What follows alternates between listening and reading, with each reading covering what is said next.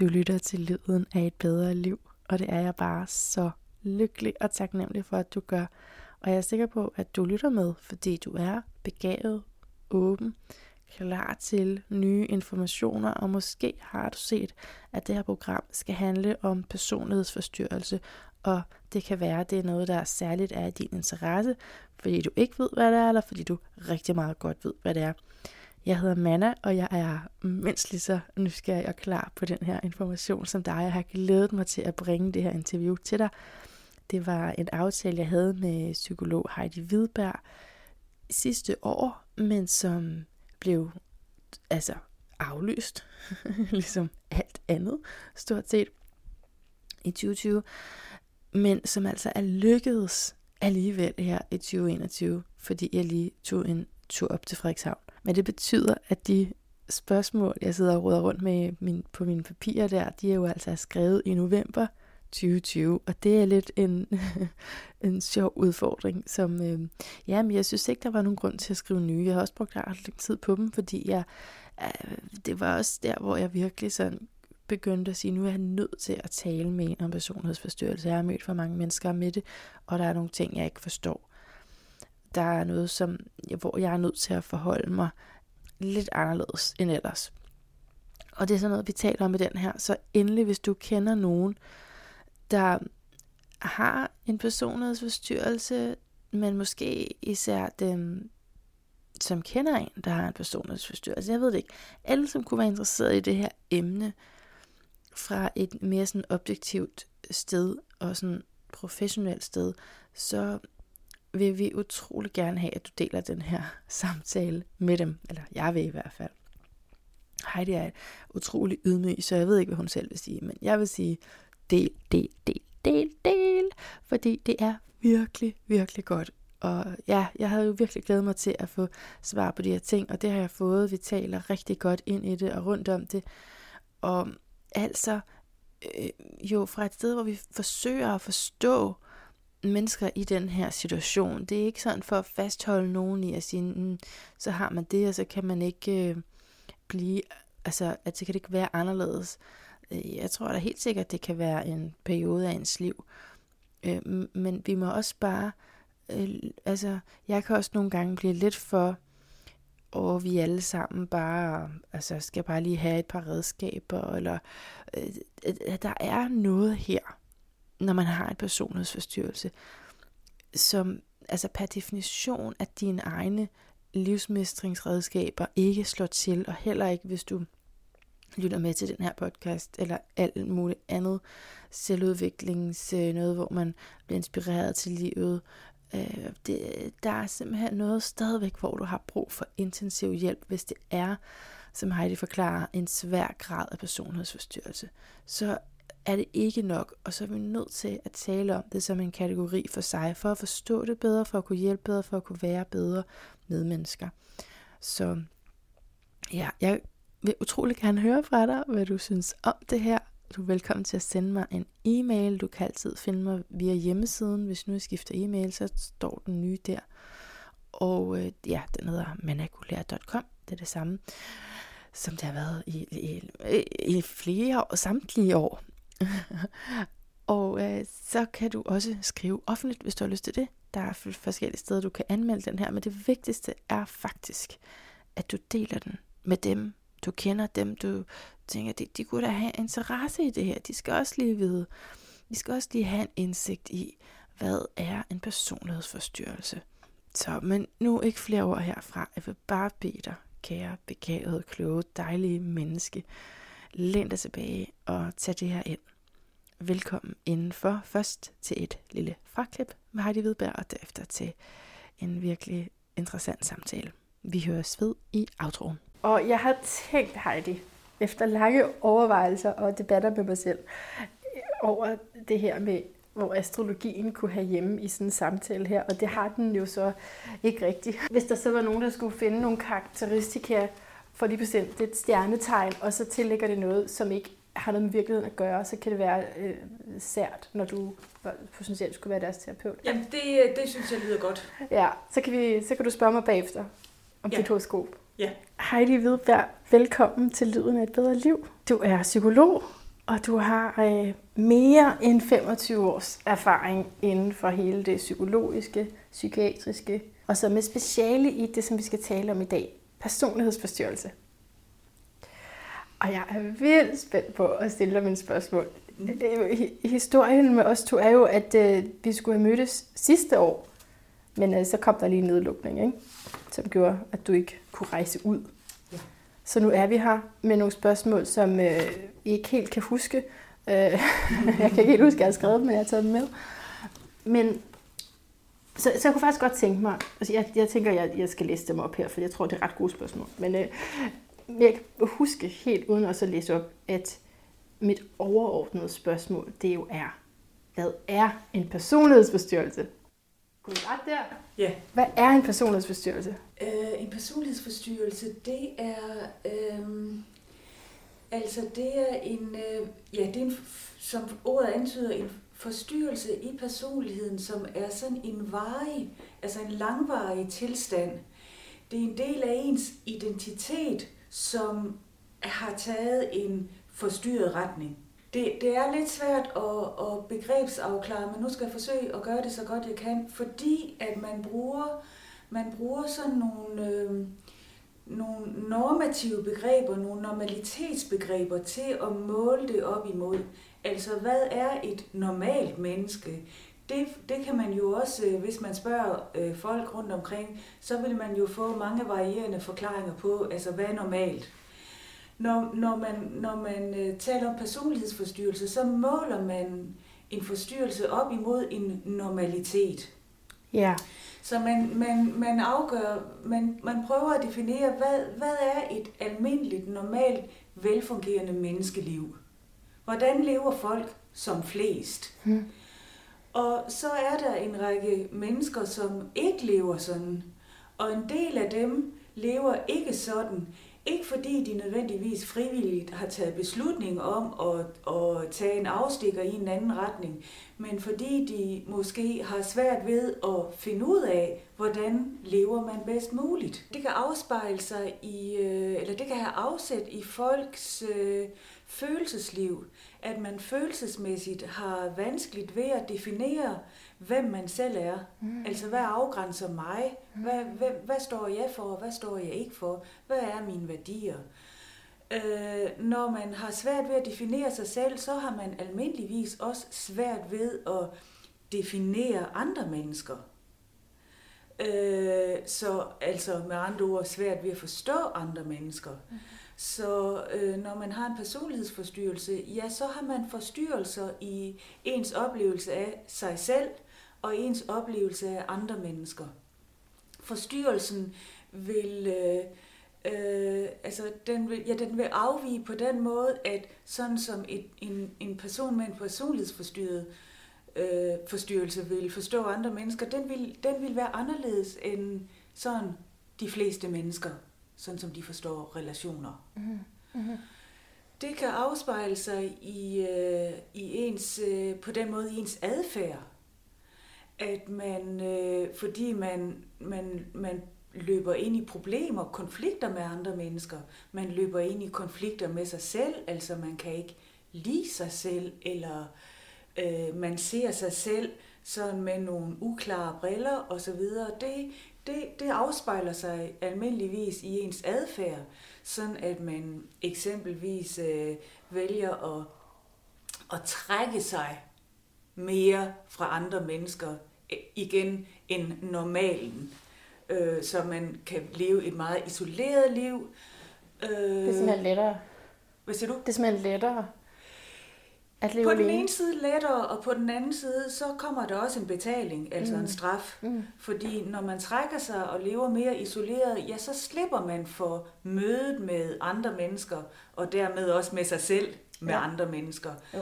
Så man kan sige, at man, man slipper for den kon- potentielle konflikt, øh, åbenlyse konflikt imellem mennesker, eller den konflikt, der er inde i ens indre mm. univers, realitet. Mm.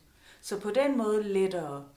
Men betalingen er, at man øh, samtidig føler sig isoleret, ensom, øh, afkoblet andre mennesker. Så, så der er en splittelse i det her. Det er ikke bare fred og harmoni at trække sig fra andre nej, mennesker. Nej, nej. En personlighedsforstyrrelse er netop øh, også karakteriseret ved, at øh, altså den, i hvert fald den teori, som jeg sådan øh, er, er vokset op med og har uddannet mig indenfor, der er forståelsen, at vi er psykisk set bygget af det samme materiale, os mennesker uden personlighedsforstyrrelser, og os, der har personlighedsforstyrrelser. Vi, ja. kommer, vi kommer til verden stort set med det samme det gør vi materiale. Jo. Ja, det ja. gør vi. Så når, at, når man vælger at trække sig, for eksempel, ja, så har man stadigvæk det samme behov, som alle mm. mulige andre mennesker har, ja. for at være sociale. Ja. Så der opstår altså en indre splittelse, en indre konflikt i en, der gør, at man lider. Det kan jo også være det modsatte, at man øh, bliver sådan... Øh, ekstremt opsøgende, socialt opsøgende, for at prøve at løse det her problem.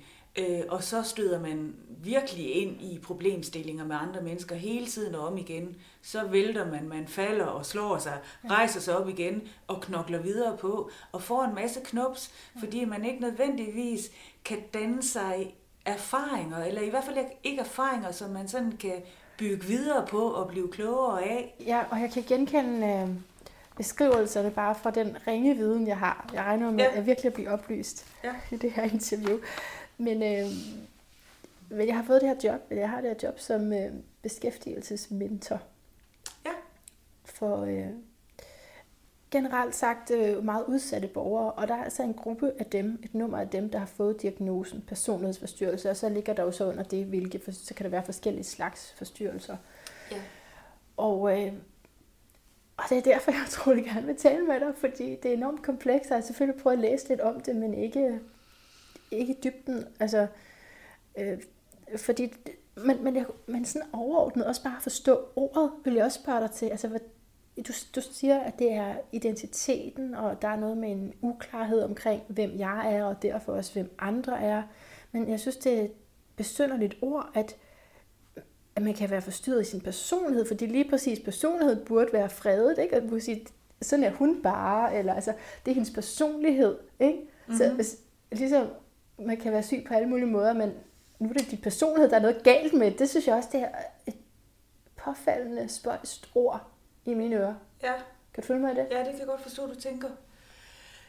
Øhm, altså, og det kan jo sådan, øh, og det er jo et meget stigmatiserende begreb også, en personlighedsforstyrrelse. Øhm, man kan jo i princippet sagtens øh, lade det være i fred, altså lade folk være i fred, Øh, der er ingen, man behøver. Du har ret, man kan godt sige, sådan er hun bare. Det er mere, hvis hende, man så tænker på her, har, er forpint af sit liv. Yeah. Hun har behov for, hun synes selv, at hun har behov for hjælp. Hun vil gerne have hjælp til at være mindre forpint og, øh, og leve på den måde, få en tilværelse, hvor hun har højere livskvalitet. Så kan det være øh, altså så kan man kan sige, så kan der være belæg for at gå ind og undersøge her, er der tale om en personlighedsforstyrrelse. Fordi så er der nogle retningslinjer for, hvordan hun så, så kan få bedre. Er der nogle retningslinjer. Altså en diagnose, man kan sige, ja, det er jo et, øh, et label, det er en psykiatrisk betegnelse. Den er egentlig mest til gavn for folk, der arbejder i psykiatrien, altså og sådan i forhold til det organisatoriske og så videre. Hvor skal man placere folk henne ja. i psykiatrien? Jo. Og hvad allokerer det så af behandling, hvis man har den og den diagnose? Ja. Det er sådan set der, det tjener den største gavn. Mm-hmm. Altså man mener jo, at det er sådan anslagsvis for nogle, mange mennesker med personlighedsforstyrrelse, de er for pint selv. En del er ikke. Så det at lave statistik på, hvor mange findes der af dem, det, det, det er svært af den grund, at det er ikke alle, der opsøger hjælp øh, eller går til læge osv., men man mener, det er anslagsvis et sted imellem 15-18 procent af befolkningen. I hvilket det, land? I, øh, verdens, i, i den vestlige verden. Okay. Det er jo et kæmpe højt tal. Jo. Altså det er jo hver sjette af os, eller et eller andet i den stil. Øhm, og igen, det er jo ikke nødvendigvis hver sjette, der kommer ind i psykiatrien og skal have hjælp til sin personlighedsforstyrrelse. Men hvis man alligevel tænker på det som mennesker, der har problemer med at tilpasse sig, altså Ja. tilpasse sig på den måde, at de fungerer med sig selv Mm. i det samfund, vi nu engang har. Mm. Ja, så kan man jo alligevel øh, begynde at tælle, liste en del op, sådan fra sit professionelle liv, eller sit privatliv, eller hvor man nu møder mennesker henne, at, at dem er der jo alligevel en del af. Jo, jo. Og så er der så underkategorier. Jeg ved ikke, er der for mange til, at man kan liste dem op? Altså, borderline er sådan meget kendt en. Jeg ved ikke, Ja, hvad, om du kan sige noget om de andre, eller altså, ja, navne for en bestemt personlighedsforstyrrelse. jo, det kan jeg godt, altså, men det vil tage lang tid at komme Ja, ind og der er mange, eller hvad? Det. Der er en 10 stykker, Okay. Øh, men jeg kan sige noget om øh, fremtidsscenariet, fordi Ja. at øh, altså man overvejer faktisk, øh, der er et, et ICD-10, som er vores øh, klassifikation, klassifikationssystem. Ja. Altså det, det er den bog, vi diagnostiserer ud fra her i Danmark. Ja, Øh, den, er, den revideres, den skal revideres en gang per x antal år, og der er en ny på vej. mm-hmm. Og der er man faktisk øh, ved at annullere mange af underbetegnelserne. wow. Fordi at de giver ikke... Øh, ja, nu kommer vi lige ind på noget lidt teknisk, øh, sådan teoretisk, Ja, akademisk, eller hvad man skal kalde det, men altså sagen er, at der findes nu 10 forskellige personlighedsforstyrrelser. Ja, Og når man skal diagnostisere, når man skal udrede for personlighedsforstyrrelser på psykiatriske hospitaler rundt omkring i verden, så er erfaringen, at det er så svært at komme folk ned i en af de der kasser, så man laver, man giver meget tit det, der hedder en blandet personlighedsforstyrrelse, Ah. som sådan en betegnelse for lidt af hvert. Ja, Øhm, og for at undgå det, øh, ja, så har man så stærke overvejelser. Som sagt, jeg ved ikke helt, hvor langt man er nået i processen, fordi den bliver udskudt gang på gang. jo. Men i hvert fald så har man faktisk overvejelser om at, at droppe alle de der... Alle sammen? Ja, Wow, så man bare siger. den alle sammen undtagen borderline igen. Okay. Der er noget lidt politisk i det her. Ja, Øh, der er nogen, der bare ikke vil slippe den. ja. Og i stedet for øh, fokusere mere på øh, det, man kalder det dimensionelle. De forskellige 10 diagnoser nu, det er kategorier. Der findes borderline, narcissisme, skizoid osv. osv. Right. I stedet for at have de her forskellige kategorier, så laver man dimensioner igen, altså på en lodret akse, hvor man taler om en svær, svær personlighedsforstyrrelse, en lidt middelgrad og en lettere personlighedsforstyrrelse. Øhm, Det, giver altså, det er der jo helt evident. Altså, du kan jo, det er jo meget forskelligt, hvor plaget man er af en personlighedsforstyrrelse. lige præcis. Altså for os klinikere, sådan en som mig, der, altså der arbejder med øh, behandling, der, der, man kan sige, det er meget det, vi arbejder i i forvejen. Ja, Øh, at afdække. og afdække, Hvor hvor, hvor svær en tilstand er det her. Aha. Så, øh, så jeg hilser det i den grad velkommen, det der er undervejs. Tror du, Heidi, at ud fra vores snak her at, i dag, at man kan afgøre med sig selv, om man har en personlighedsdiagnose? Fordi nu sagde du selv det her med, at det er lidt øh, stigmatiserende, ikke? Mm. Og det synes jeg er evigt interessant at tale om.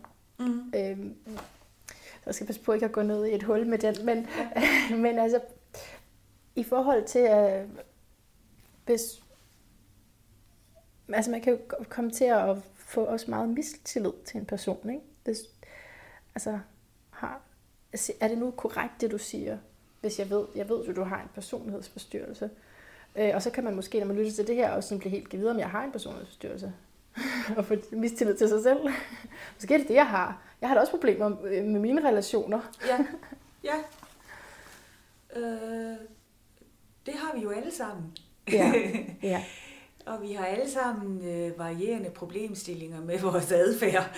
Altså, at øh, vi, vi kender jo godt det her fra os selv. Mm. Nu får jeg lyst til at trække mig. Det her, det bliver for svært. Øh, jeg, jeg fjerner mig fra den person, øh, forskanser mig selv lidt, eller og så videre. Vi kender det alle sammen. Øh, altså, som jeg indledningsvis sagde, at det, personlighedsforstyrrelser, problematikkerne er gjort af det samme stof, ja. som det, det, vi alle sammen kender. Ja. Så det, det, der udgør forskellen her, det er netop graden, altså dimensionen af det. Øh, hvor svært, altså øh, hvor, hvor intense problemstillingerne er. Men ved man det selv automatisk? Øh, det er meget forskelligt. Okay. Det er meget forskelligt. Øhm, og det er meget forskelligt, øh, hvor øh, altså der er nogle problemstillinger, som øh, der man der er nogle problemstillinger, man har nemmere ved at udholde og se i øjnene end andre. Øh, eksempelvis hvis man har en øh, meget narcissistisk personlighedsforstyrrelse, altså at man har et forstørret selvbillede og kommer til at overvurdere sig selv i forskellige hensener, det kan være meget sårbart ja. at skulle tage den ind, jo. altså skulle indrømme det over for sig selv, eller hvis man ja. får det at vide af andre, mm. øh, hey, på lige at, at skrue ned for øh, charmen her, eller for selvbilledet. Det kan, være krænk, det kan føles krænkende. Ja.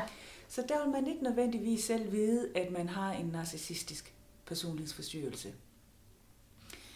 En person med en, øh, det kunne være en borderline personlighedsforstyrrelse, altså en, øh, nu, nævner, nu, nu siger jeg en kvinde, fordi at det er, statistikken siger, at det er flest kvinder. Right. En kvinde, der øh, gang på gang kommer i svære konflikter med sine forældre, med sine veninder, i kæresteforhold, altså virkelig dramatiske skænderier, og hvor det går op og ned, op og ned.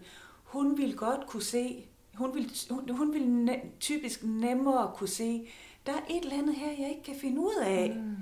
Det føles godt nok, som om det er alle de andre, der er irriterende på tværs, eller efter mig, eller et eller andet, men altså, jeg har gjort mig tilpas mange erfaringer med det her, til at jeg må også efterhånden indse, at der er et eller andet, jeg ikke kan finde ud af her. Ja. Så på den måde er det okay. sådan ret for, det, det er lidt afhængigt i dag, hvad det er, ja. der sådan er ens mest fremherskende mm. problematik. Og så selv med de to, du nævner, selv hvis, lad os sige, han så sagde, nu siger det en mand, ikke? Men ja. så, okay, jeg har nogle narcissistiske træk måske, ja. så, øh, så hvis man så har den her, altså papiret på det, eller jeg ved ikke, du mm-hmm. forestiller mig en diagnose, får man vel på et papir, øh, så er det sådan lidt, hvor kan jeg sige det henne? Du var selv inde på, at det udløser, det er jo også, hvad man så er berettiget til at hjælpe. Så der vil du selvfølgelig sige, at jeg har den her diagnose, så så kan jeg få adgang til en eller anden form for behandling. Men der er også nogle sociale lag, hvor man måske vil være bedre tjent ikke at sige det i.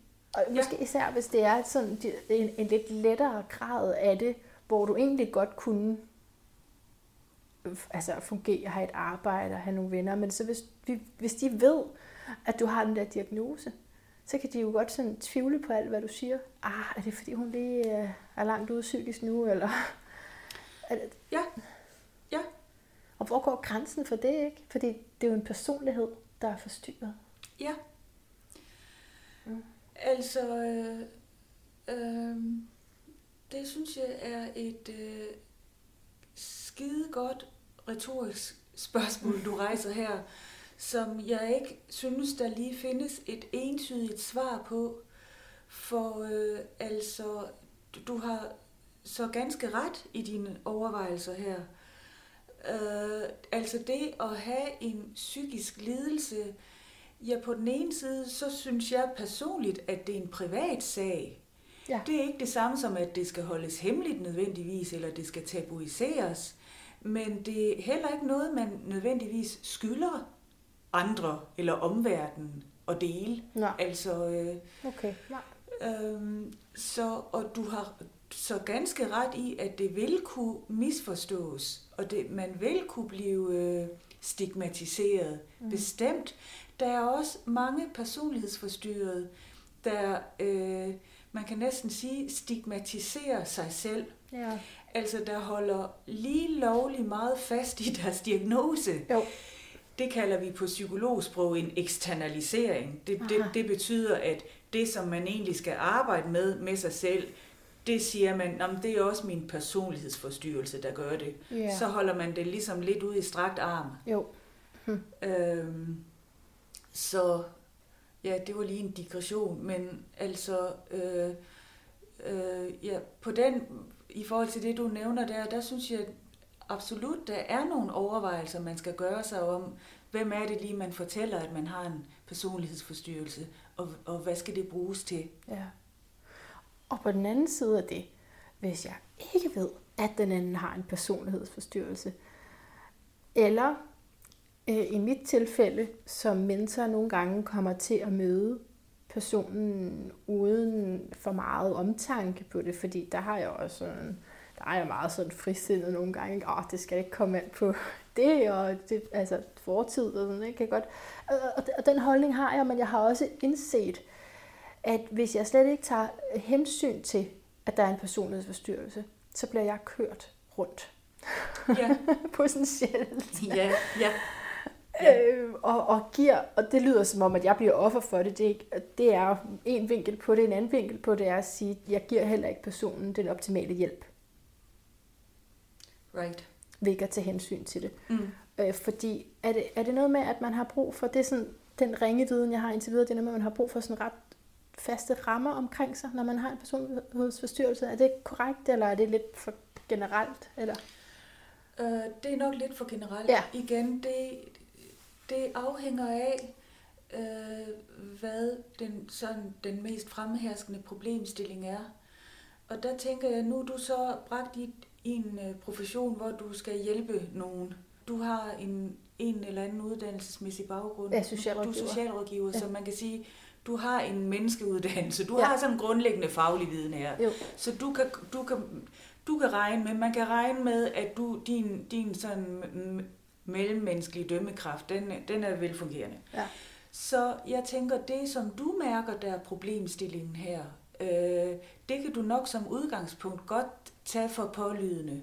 Så hvis du har en øh, borger, du skal hjælpe, som har svært ved at komme ud af sengen, eller svært ved at få taget sig sammen, svært ved at få gjort ting, ja, så har du ganske ret, at så er der, så er der en person, der, har, der skal hjælpes med at strukturere sin adfærd, eller mm. strukturere sine ting. Men det er jo ikke alle, der har den problemstilling. Nej. Er der noget generelt, man kan sige, det her, det vil hjælpe en, der har en personlighedsforstyrrelse?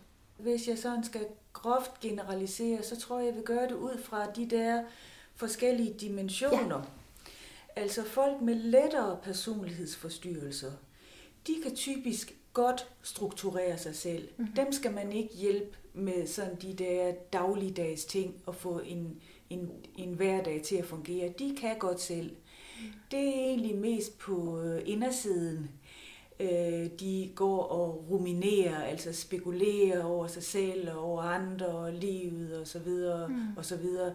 Det er typisk mennesker, man øh, det er typisk mennesker, jeg ser her i min privatpraksis. Ja. Og det, det er personer, der har god hjælp af psykoterapi. Mm-hmm.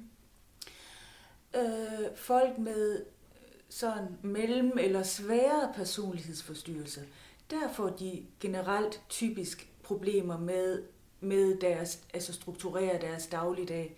Ja, det her øh. med struktur er også i forhold til, jeg kan komme til den tid, og vi har så så meget tid sammen. Ja. Hvor at, fordi ellers så kan man måske komme til at ringe hver dag, hvis man, hvis man ikke ved den slags øh, rammer. Det er som udgangspunkt mægtig godt at have. Ja. Der er nogle, nogle mennesker, de vil øh, de vil have lyst til at konsumere din tid, og ja. ud over det. Ja. Hvis du siger, at jeg kan være her en time, så vil de prøve at få dig til at blive længere tid. Ja. Men andre øh, former for forstyrrelser, der vil folk gerne have dig til at gå så hurtigt som muligt, ja, fordi de ikke kan udholde kontakten ja. for lang tid ad gangen. Ja, ja, klart. Ja. Så igen, det er svært at sætte nogle retningslinjer op der, andet end at klart. du er helt inde på sporet med, sådan tydelighed, forudsigelighed og så videre. Okay, yes. så det kunne godt være sådan en generel yeah. ting, man har brug for. Yeah. Netop fordi du siger, at man har svært ved helt at, at se andre klart. Yes, bestemt. bestemt. Så det er en hjælp, hvis det bliver tydeligt gjort, yeah. hvad det her er. Ja. Yeah. Aha. Men på den anden side, hvem kan ikke godt lide? Det kan vi jo alle sammen godt lide. Så. jo, det er rigtigt. ja, ja. Men jo, altså det kan, være, det kan være rigtig godt at sådan være eksplicit omkring det her.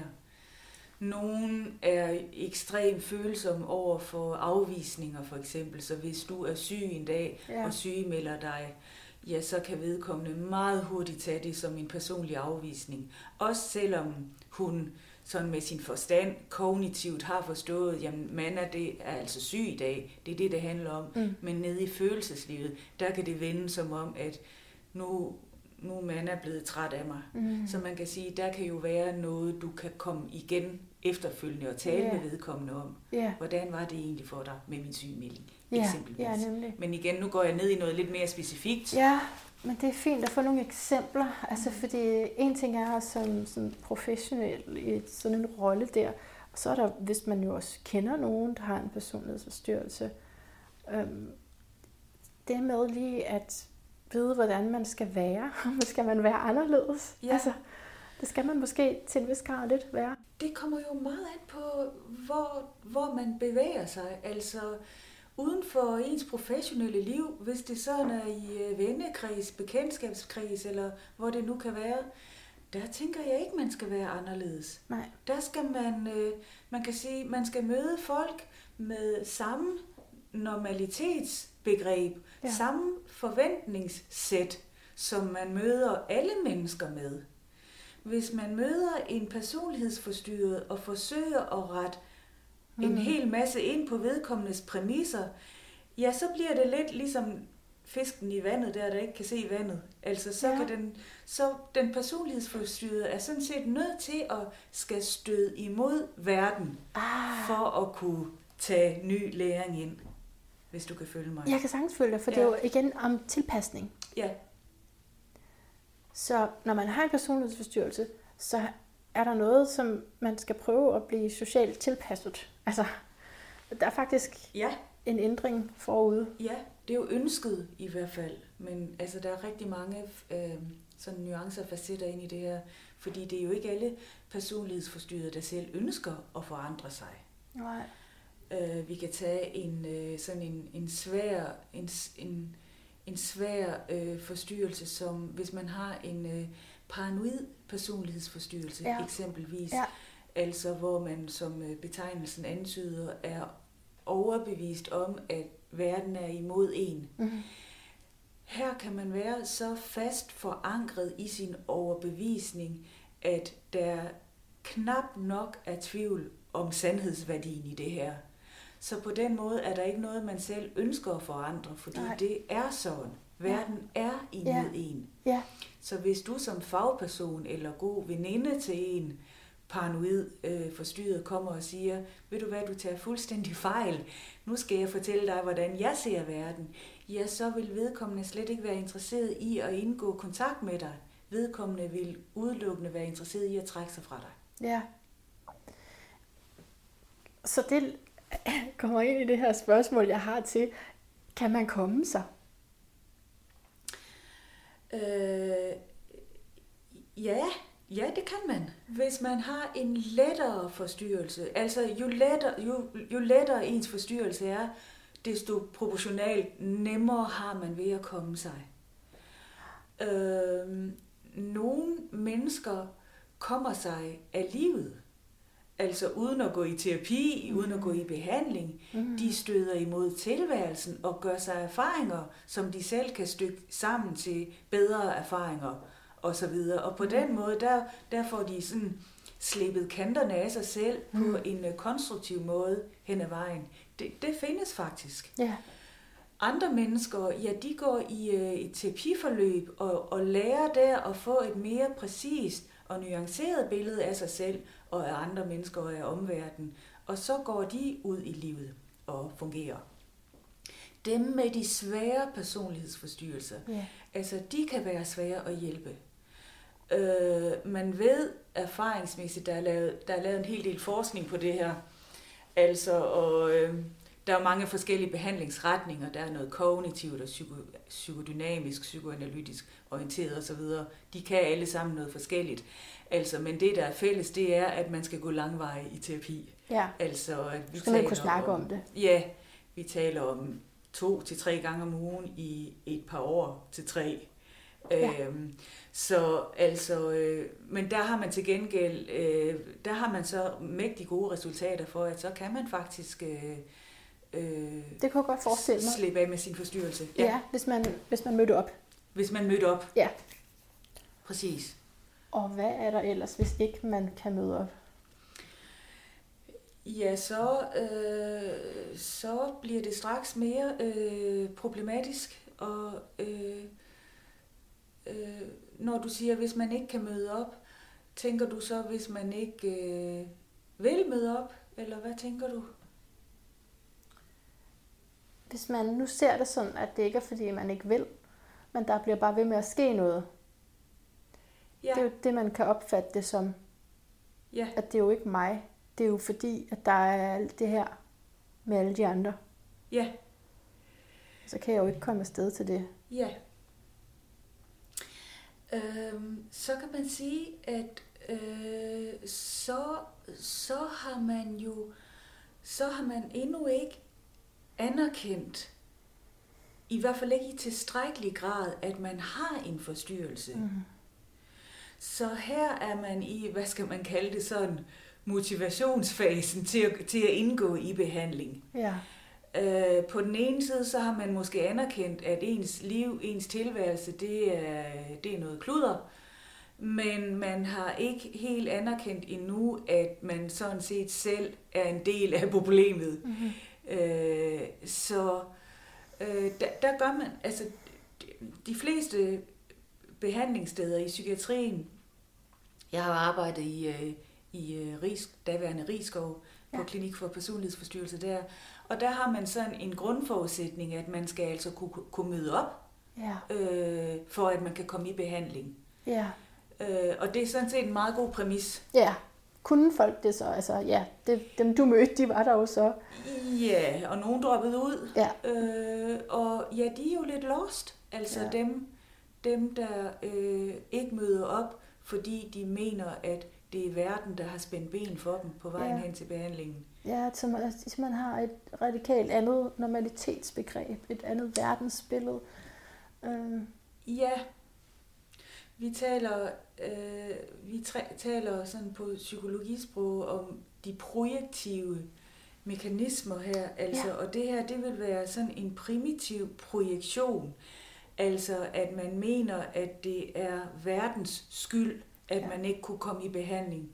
ja. Det var også den der bus, der ikke gad at vente på en, eller det var også ens kæreste, der igen spændte ben for en på vejen ud, og så videre. Altså, det er, det er en projektiv mekanisme at tilskrive det andre end sig selv.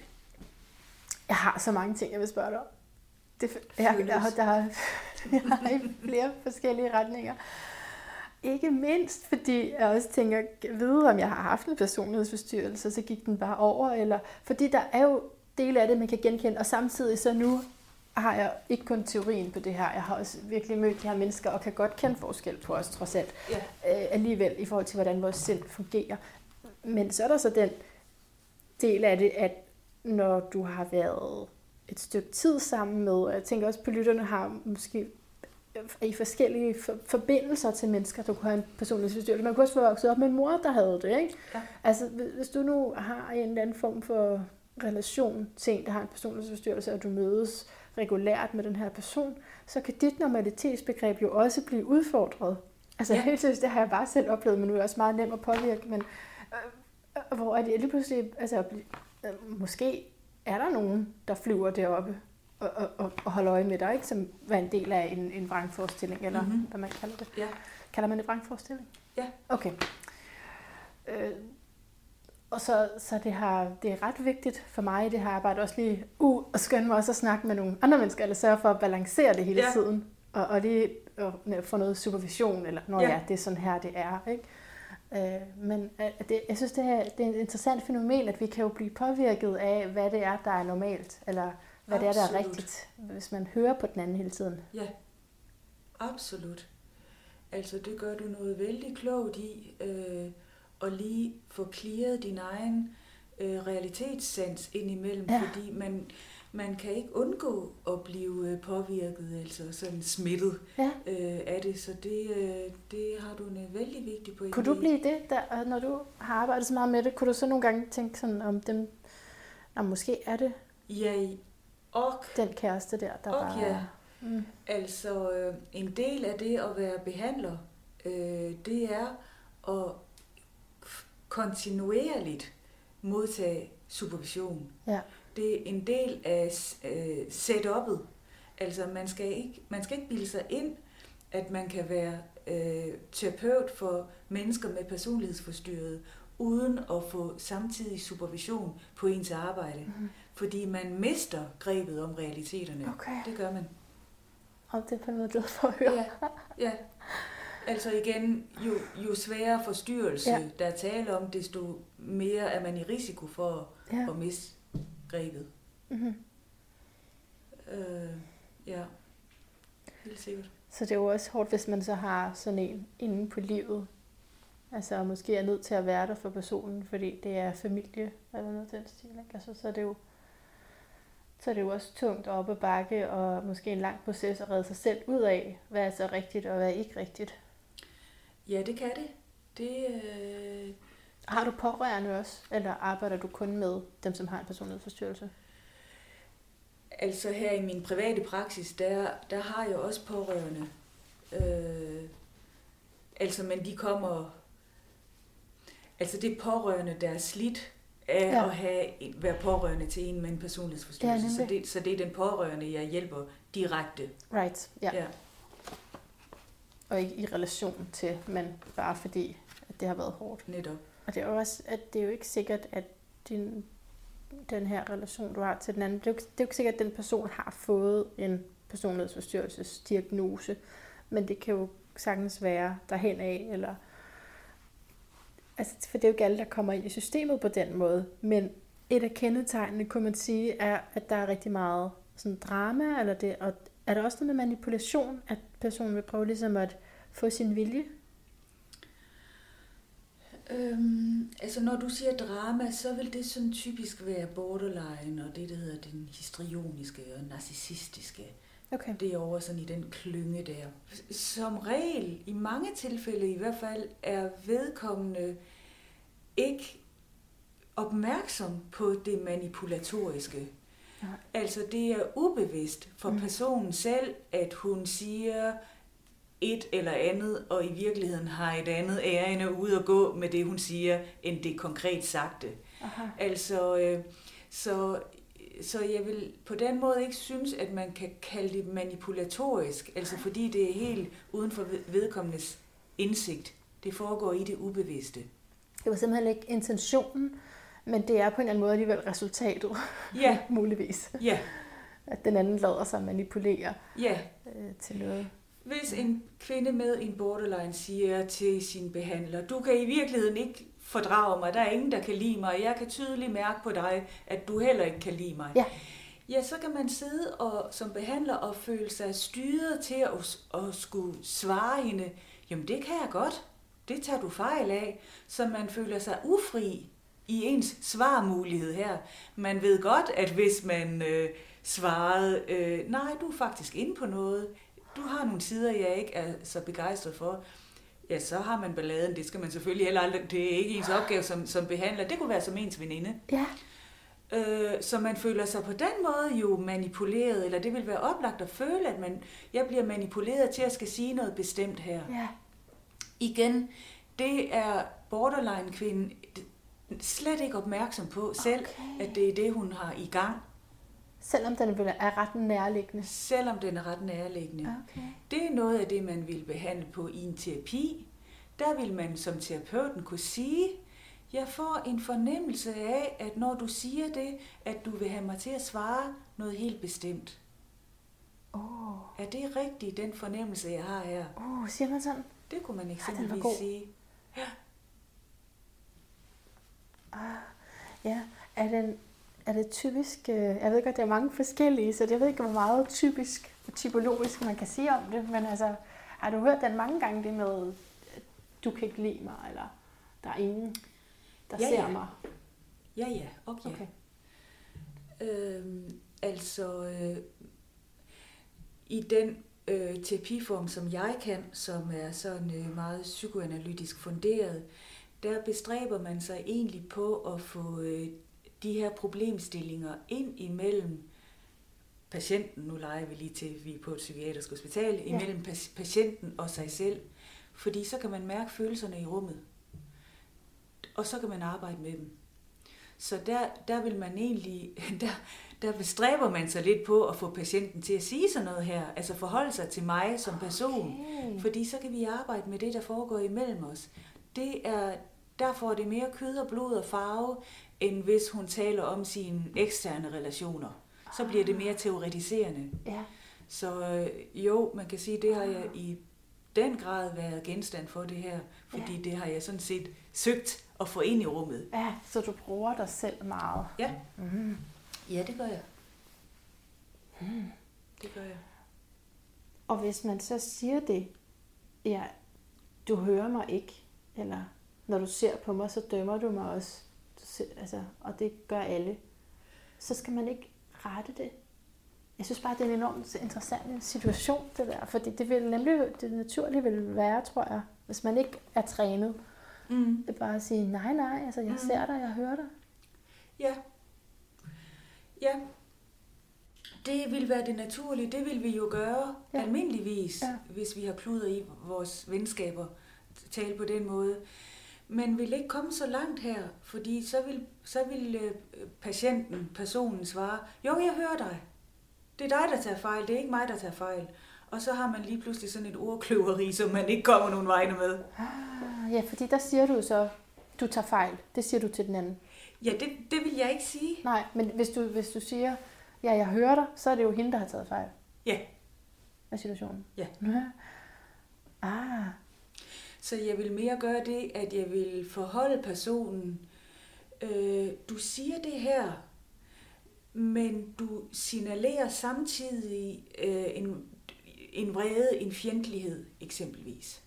Der er noget her, der ikke helt passer sammen. Kan du selv se det? Jeg vil hele tiden sørge for at at øh, personen, patienten, er med, altså forstår mig. Ja. Øhm, og så vil jeg forsøge at få vedkommende til at reflektere over det. Jeg får et indtryk af, at du vil have mig til at sige noget bestemt. Hvad, hvad tænker du, når jeg, når jeg fortæller dig det, kunne jeg sige til patienten? Jamen, det tænker jeg ikke, øh, det tænker jeg ikke, du har ret i. Øh, okay, ja, så er det interessant, hvor jeg får den følelse fra. Vi to, vi sidder med to forskellige følelser lige nu. Så vil jeg prøve at eksplorere det sammen med vedkommende. Ja. Så jeg vil øh, på ingen måde forsøge at være påståelig med noget af det, jeg selv sidder med, også selvom jeg indvendigt føler mig ret overbevist. Jo. Øh, så vil jeg åbne det til en, øh, en refleksion. Jeg vil forholde patienten de, de konfliktende ting, hun siger og gør, Læg det frem foran hende og sige, prøv at se her, der er nogle ting, der ikke, der er nogle ender, der ikke mødes her. Ja. Hvad tænker du om de ender, der ikke mødes? Og oh, det er rigtig godt. Mm. Så hele tiden at invitere til selvreflektion, og så ja. er det jo så ikke sikkert, det virker. altså. øh, nej, mm. øh, det er ikke sikkert, det virker.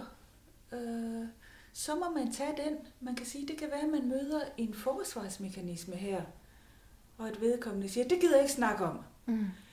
Ja, så må man tage den. Så må man tale om det. Okay, du kommer her og søger hjælp hos mig, og jeg prøver at lægge noget frem for dig, og nu svarer du, at du ikke gider at snakke om det. Mm. Hvad gør vi herfra? Og det der, jeg tror, at manipulation kommer ind i andre relationer, som ikke er terapeutiske. Ikke? Altså hvis jeg taler netop bare sådan venskabeligt, så kan mm-hmm. det godt gå meget galt. Man kan sige, så vil du måske lige pludselig møde, at vedkommende blev fornærmet over et eller andet og rejse over og gik og gik. Mm. Og du tænkte, hvorfor, hvorfor går hun? Hvad har jeg sagt?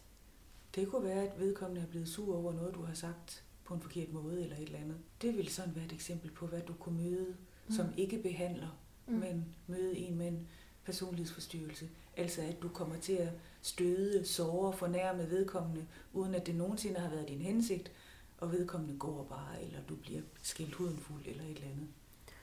Jeg synes også, det er en virkelig vigtig pointe med, at det ikke er intentionelt. Så det er faktisk, intentionerne hænger jo så på den anden i det møde. Så må man være ekstra selv intentionel. Faktisk. Ja. Ja. Det, det har du ret i. Der kommer man på arbejde selv. Ja. Man kommer på arbejde med sig selv, Altså, hmm, hvor står jeg egentlig henne i det her? Øh, ja.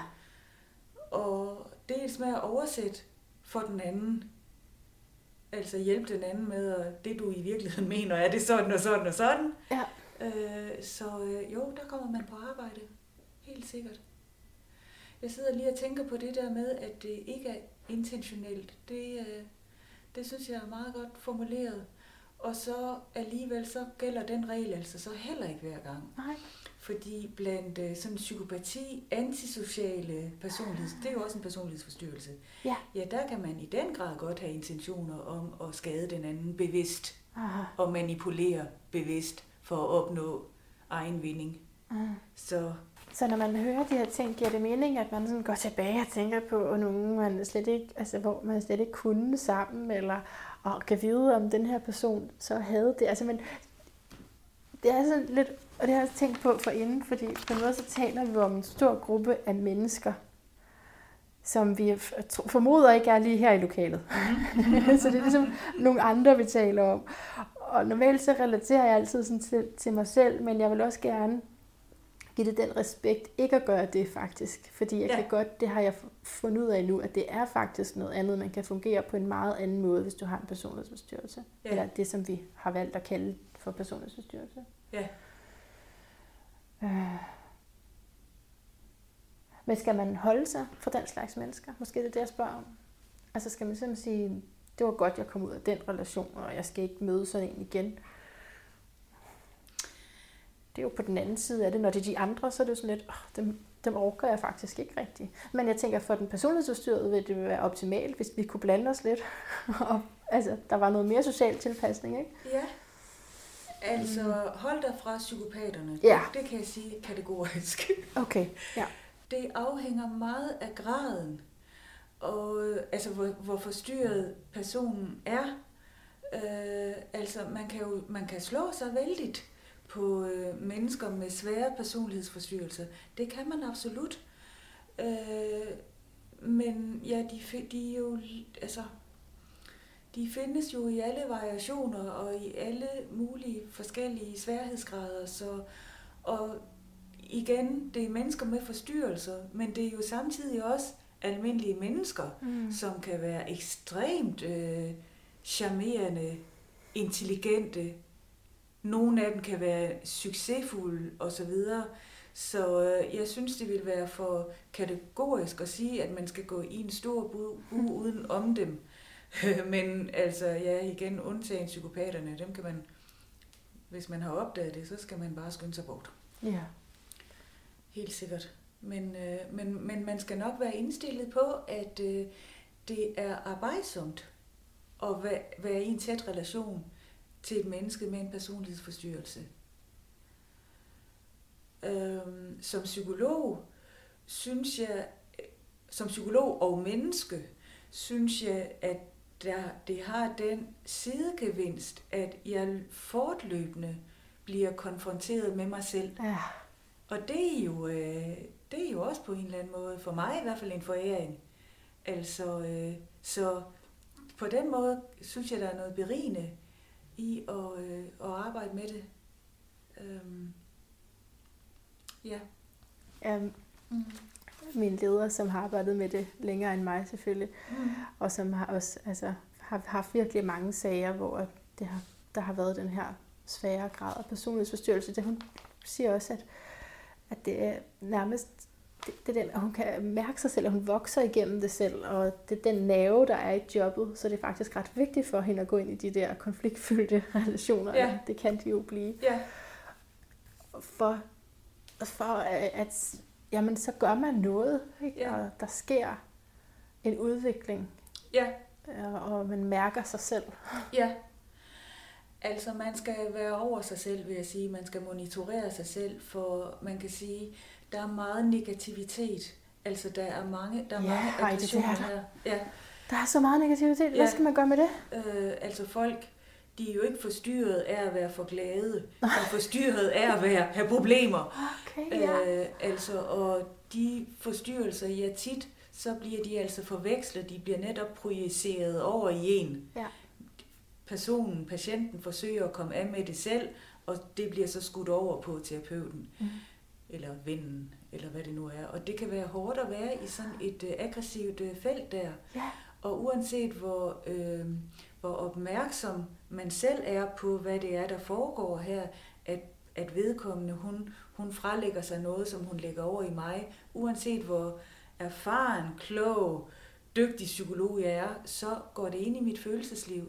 Det kan det ikke undgå. Okay. Det er sådan set det, man bruger her. Ja. Så det skal gå ind i ens følelsesliv. Okay, ja. Men der skal man jo også lige have en opmærksomhed på, at, øh, ja, at man ikke selv bliver for negativt ladet af det. Ja. Hvis man sådan tilstrækkeligt mange gange får at vide, at øh, man, ikke, man er en person, der ikke kan lide patienterne, eller man er en person, der ikke er dygtig nok til at hjælpe, eller Ja. altså hvis man sådan får tilstrækkeligt mange negative ting at vide, ja, som jeg lige nævnte lige før, jeg inviterer det ind, fordi det er, det er personens verdensbillede, vi arbejder med her, men samtidig så er jeg jo også et menneske. Så selvom jeg ved, at det er hendes projektioner, det er et skævt billede, hun har her, så rører det ved mit følelsesliv alligevel. Så jeg skal have mig selv nulstillet bagefter, og ligesom have talt med mig selv om, at det var skævt det her, det var fordrejet. Ja. Øh, ja, Og hvorfor, hvor, hvad er fordelen ved at tage følelserne med ind i det? Øh, Altså, fordelen er, at man kan Ja. ja. sige, mine følelser, det er mit barometer på den anden person. Det er dem, jeg bruger til at Ja. mærke den anden med. Ja. Så jeg kan ikke undvære dem. Ej, et socialt arbejde kan man vel ikke Nej, undvære at nej. gå ind i det med alt, hvad man er, men... Eller... Men... Jamen, det er faktisk det ikke, fordi der man skal måske netop ikke gå ind i det med alt, hvad man er. Altså, eller, hvordan vil du sige? Det er det, der er mit store issue, fordi jeg er så umiddelbart. Og så er jeg ved at lære, at der er noget, jeg ligesom skal lukke for, eller tage på, eller... Ja, jeg, nu, nu taler jeg ud fra den sådan skoling, jeg har. Ja. Der vil jeg, der bestræber man sig på en sådan en, en vis neutralitet, ikke tillukkethed, men mit indre følelsesliv, det angår ikke patienten. Nej. Og det holder jeg for mig selv. Mm-hmm. Jeg bruger det til at mærke Ah, relationen med, men jeg eksponerer ikke noget selv. Nej, nej, nej. Så hvis jeg føler mig ramt, stødt, så vil jeg ikke sige det højt. nej. Jeg vil bruge den der følelse af, at nu bliver jeg stødt på noget, kan vide, kan vide hvad det er, vedkommende prøver på her i relationen.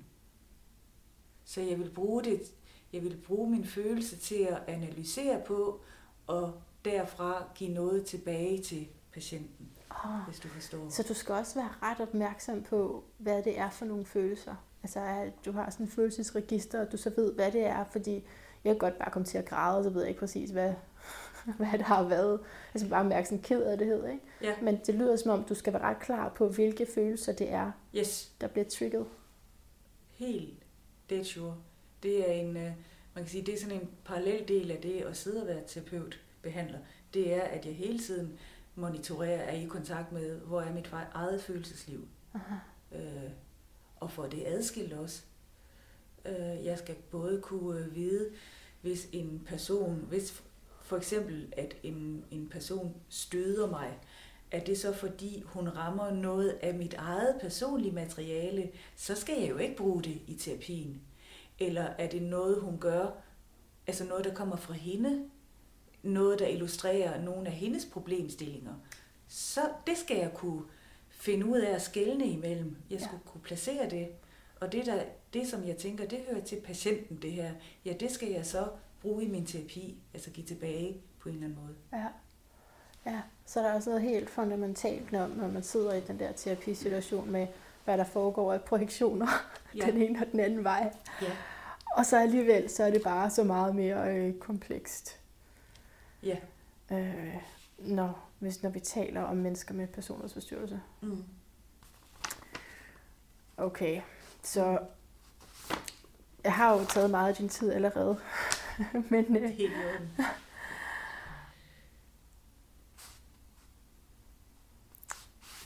altså, fordi jeg kan se noget af det, jeg har filosoferet her om på mine papirer, det er også ja. i forhold til, om, om det er lægen eller patienten, der er psykisk syg.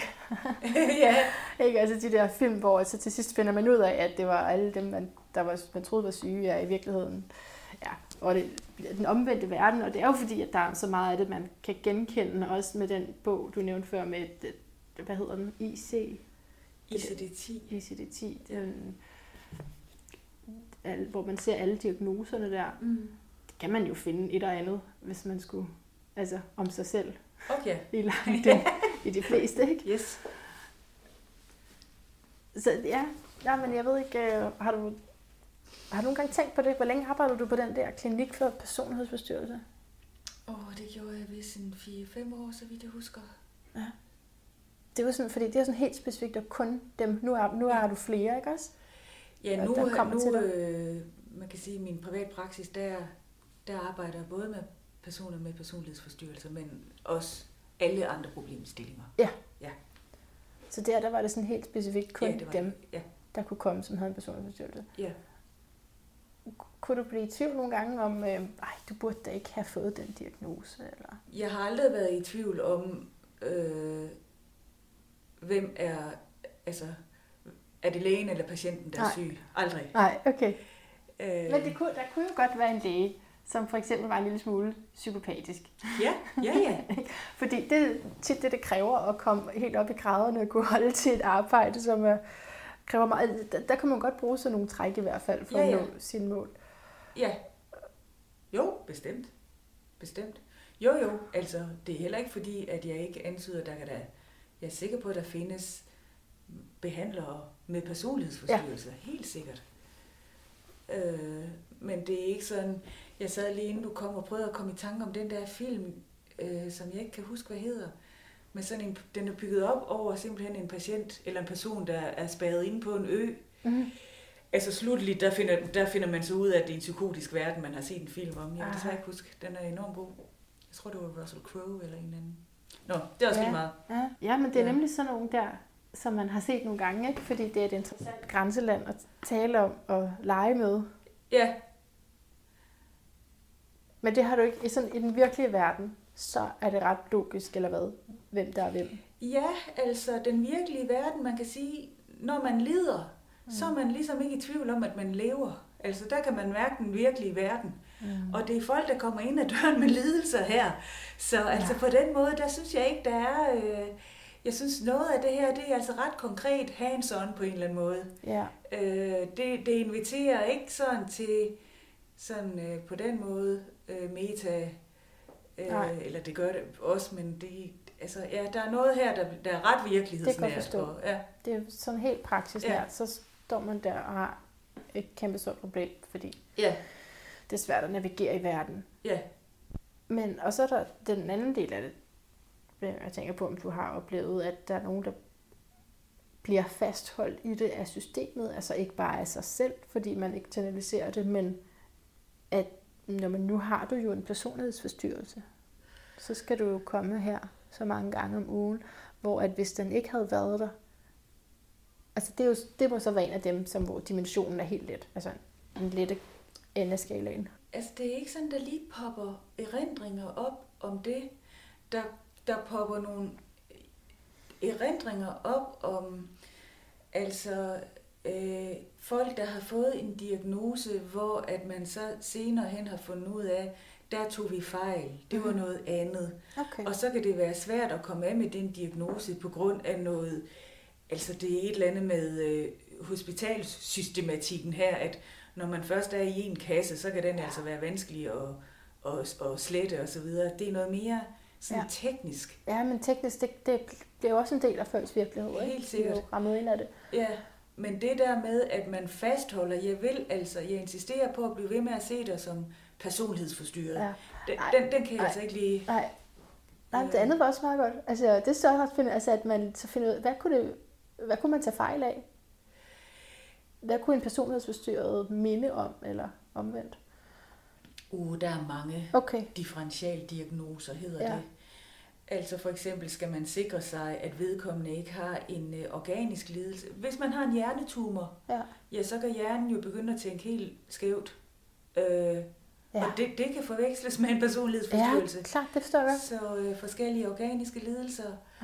Øh, det kan være... Øh, ja, det kan være, en, det kan være svære altså, psykiske lidelser, som bipolare lidelser, eller altså, psykotiske lidelser osv. Øh, og det Aha. kan forveksles med mange ting. Okay, Mm. så er der et spørgsmål, som jeg er nødt til at stille dig. Og det er simpelthen til, hvorfor får man, altså hvad er årsagen til, at man får en personlighedsforstyrrelse? der er en, en biologisk arvelighed. Okay. Øh, noget ved man mere om end andet. Man ved, psykopati har man forsket rigtig meget i, fordi at det, er en, det er en dyr forstyrrelse. Mm. Altså, det, øh, det koster samfundet mange penge, at folk de sidder i fængsler og retspsykiatri osv. Ja. Så her har man lavet rigtig meget forskning. Øh, og der, der, der ved man, at der er en biologisk ar- arvelig komponent. Nogle gange kan man da, endda se det på en, MR, en MR-scanning. Men jeg tror godt, jeg kan sige for alle former for personlighedsforstyrrelser, at øh, der ved man, at der er en arvelig komponent. Sådan arvelighed også i forhold til temperamenter, altså nogle er født mere nervøse end andre osv. Så er der også en helt sikker øh, psykosocial komponent, altså ens opvækstforhold.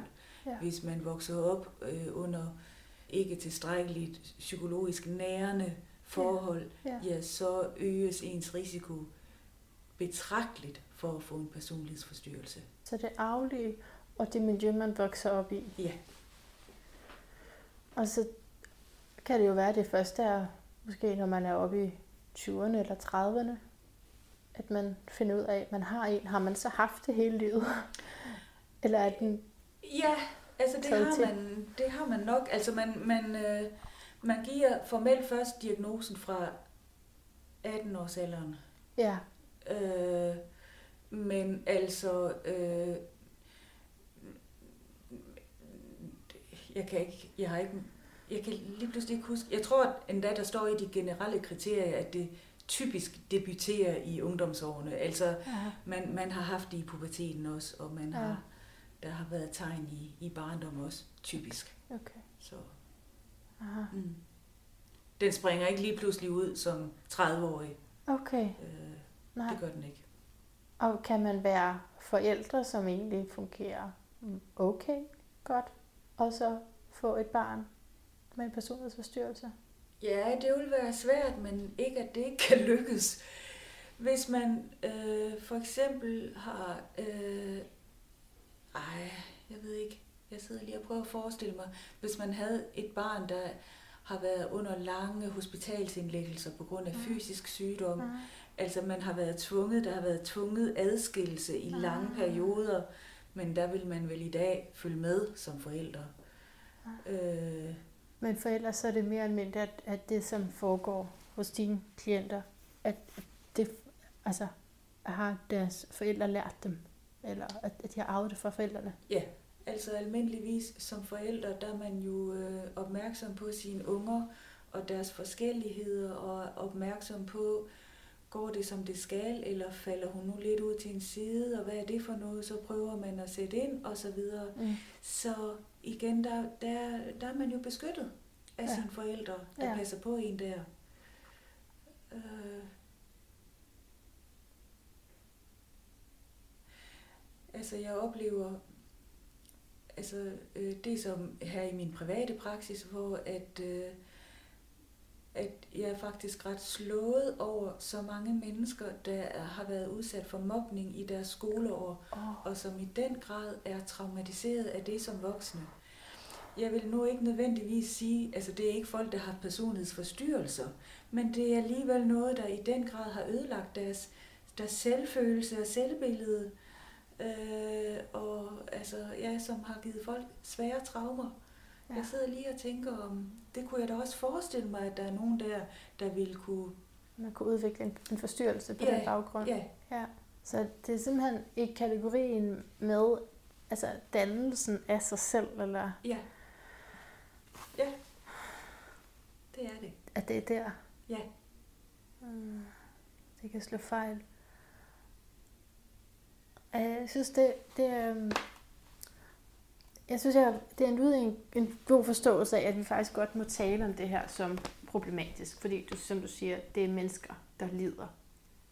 Men for ellers så kunne jeg have, haft lidt svært ved det der med, at der skulle være nogen, der havde en anden slags personlighed, som pludselig ikke var acceptabel. Ikke? Men Ja. det er mennesker, der lider. Ja, At der er nogle ting, vi slet ikke kan få til at fungere. Og så kan det faktisk hjælpe at sige, at det her det er en personlighedsforstyrrelse. Vi har noget, vi kan gøre. Hvad kunne man gøre på den der klinik for personlighedsforstyrrelser? Der tilbyder man øh, psykoterapi. Okay. Ja. Så ikke medicin.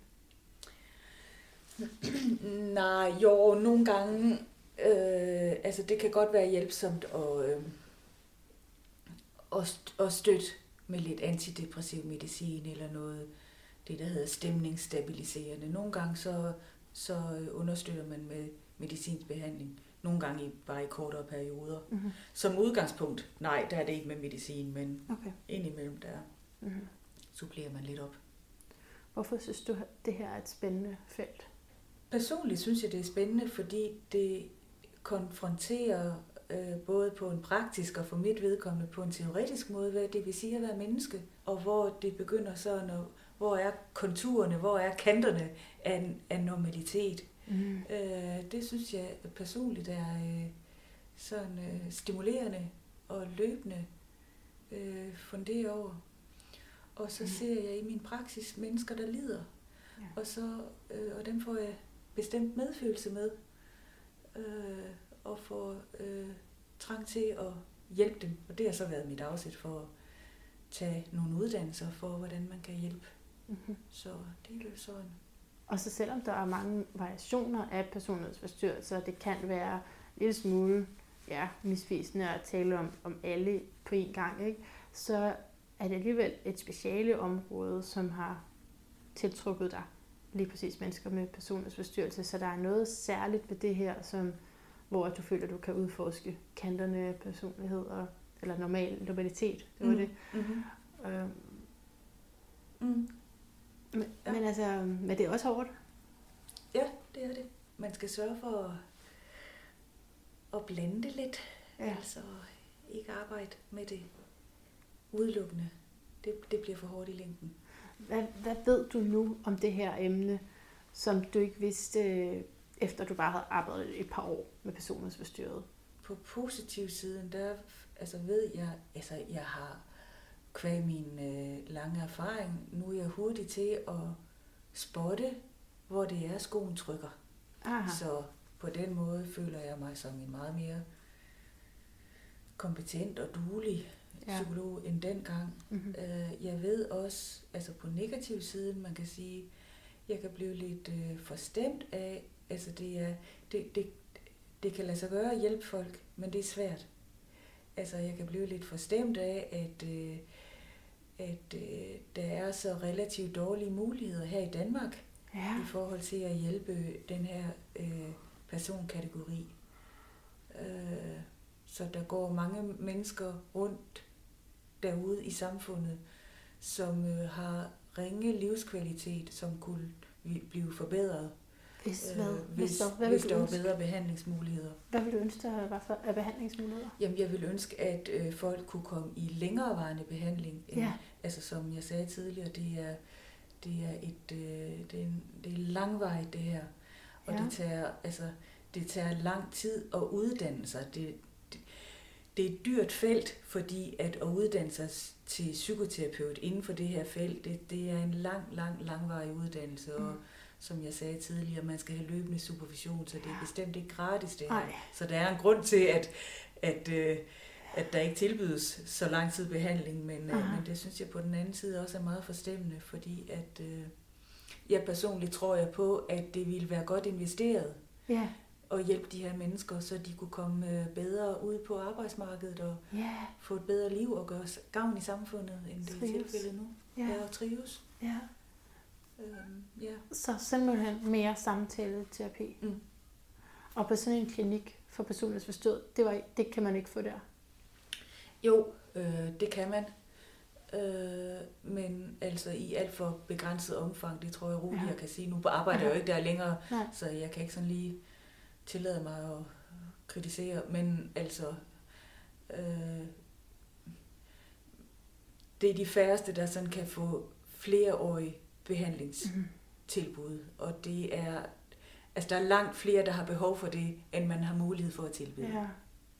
ja. Og det er det, der er det ideelle, set fra dit Ja. perspektiv. Ja. Det er to til tre gange om ugen i flere år. Og Ja. ikke for eksempel at blive indlagt. Altså indlæggelser, det er sådan noget, man gør for lige at... Det er sådan en brandslukning. Okay. Altså det kan være, hvis vedkommende skal passes på, fordi personen er selvmordstruet. Ja. Øh, men man, ellers så indlægger man ikke en person med en personlighedsforstyrrelse som Okay. udgangspunkt. Nej. Nej. Så det er ambulant Mhm. behandling. Ja. Ah, ja, jamen, jeg kan fortabe mig i, i din viden. Det er så spændende. Mm. Øhm, jeg har jo kun det sidste spørgsmål her på mit papir. Kan du huske, hvad det er? Jeg, jeg gruer lidt for det. Skal gå, det går ud over alle. så, så hvad er din lyd af et bedre liv? Nå ja, det var det. Ja, hvad har du et andet et, du troede? Nej, jeg kunne bare ikke prøve. Jeg kan godt huske, at der var sådan Nej, der et var et øh, besynderligt- kryptisk Jeg spørgsmål. tænkte, jeg kan vide, om der er et andet, et, der var, der var værre. Det kan godt være. Det var der ikke. Lyden af mit eget... Altså, jeg måler nemlig ikke mit... Selvfølgelig vil jeg gerne have et godt liv. Øh, men det gode liv for mig, det er nok mere at...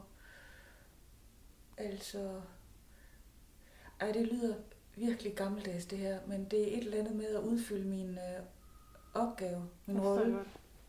Det forstår jeg godt. Okay, Fordi jeg har set dit horoskop. Men det taler vi ikke om. okay. Ja. Simpelthen at blive brugt til det, du kan. Ja. Ja. Det forstår jeg rigtig godt. Nu kom, nu kom jeg lige til at kigge, om der var et værre spørgsmål. Ikke? Så der er faktisk lige et, jeg godt lige vil nå at stille dig. Shit. Øh, nemlig, nemlig om du oplever, at diagnosen bliver givet rundhåndet, når man ikke lige ved, hvad ellers man skal gøre med patienten. Jeg oplever, at den bliver brugt meget nedladende.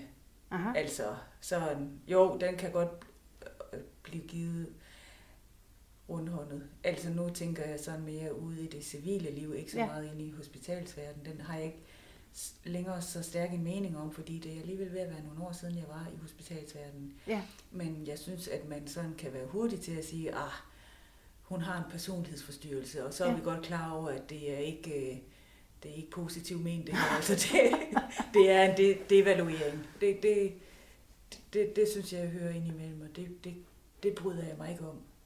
Og så kræver det et efterarbejde for sådan en som dig til at finde ud af, hvad er det, der kunne ligge i det måske? Eller ja, hvad? også fordi jeg synes bestemt ikke, at det skal forbindes med en, en værdiladning. Nej. Altså, øh, og, og der navnlig slet ikke sådan en, en lidt nedladende værdiladning på ingen måde. Nej. Det er det for ledelsesfyldt til, at man, man skal bruge det på den måde. Mm-hmm. Tusind tak. Hej ja, det. velbekomme. Sidder du inde med noget? Nej, det gør jeg ikke. Altså, jeg synes, vi var sådan lidt, øh, lidt rundt omkring det hele. Sådan, øh, Ja.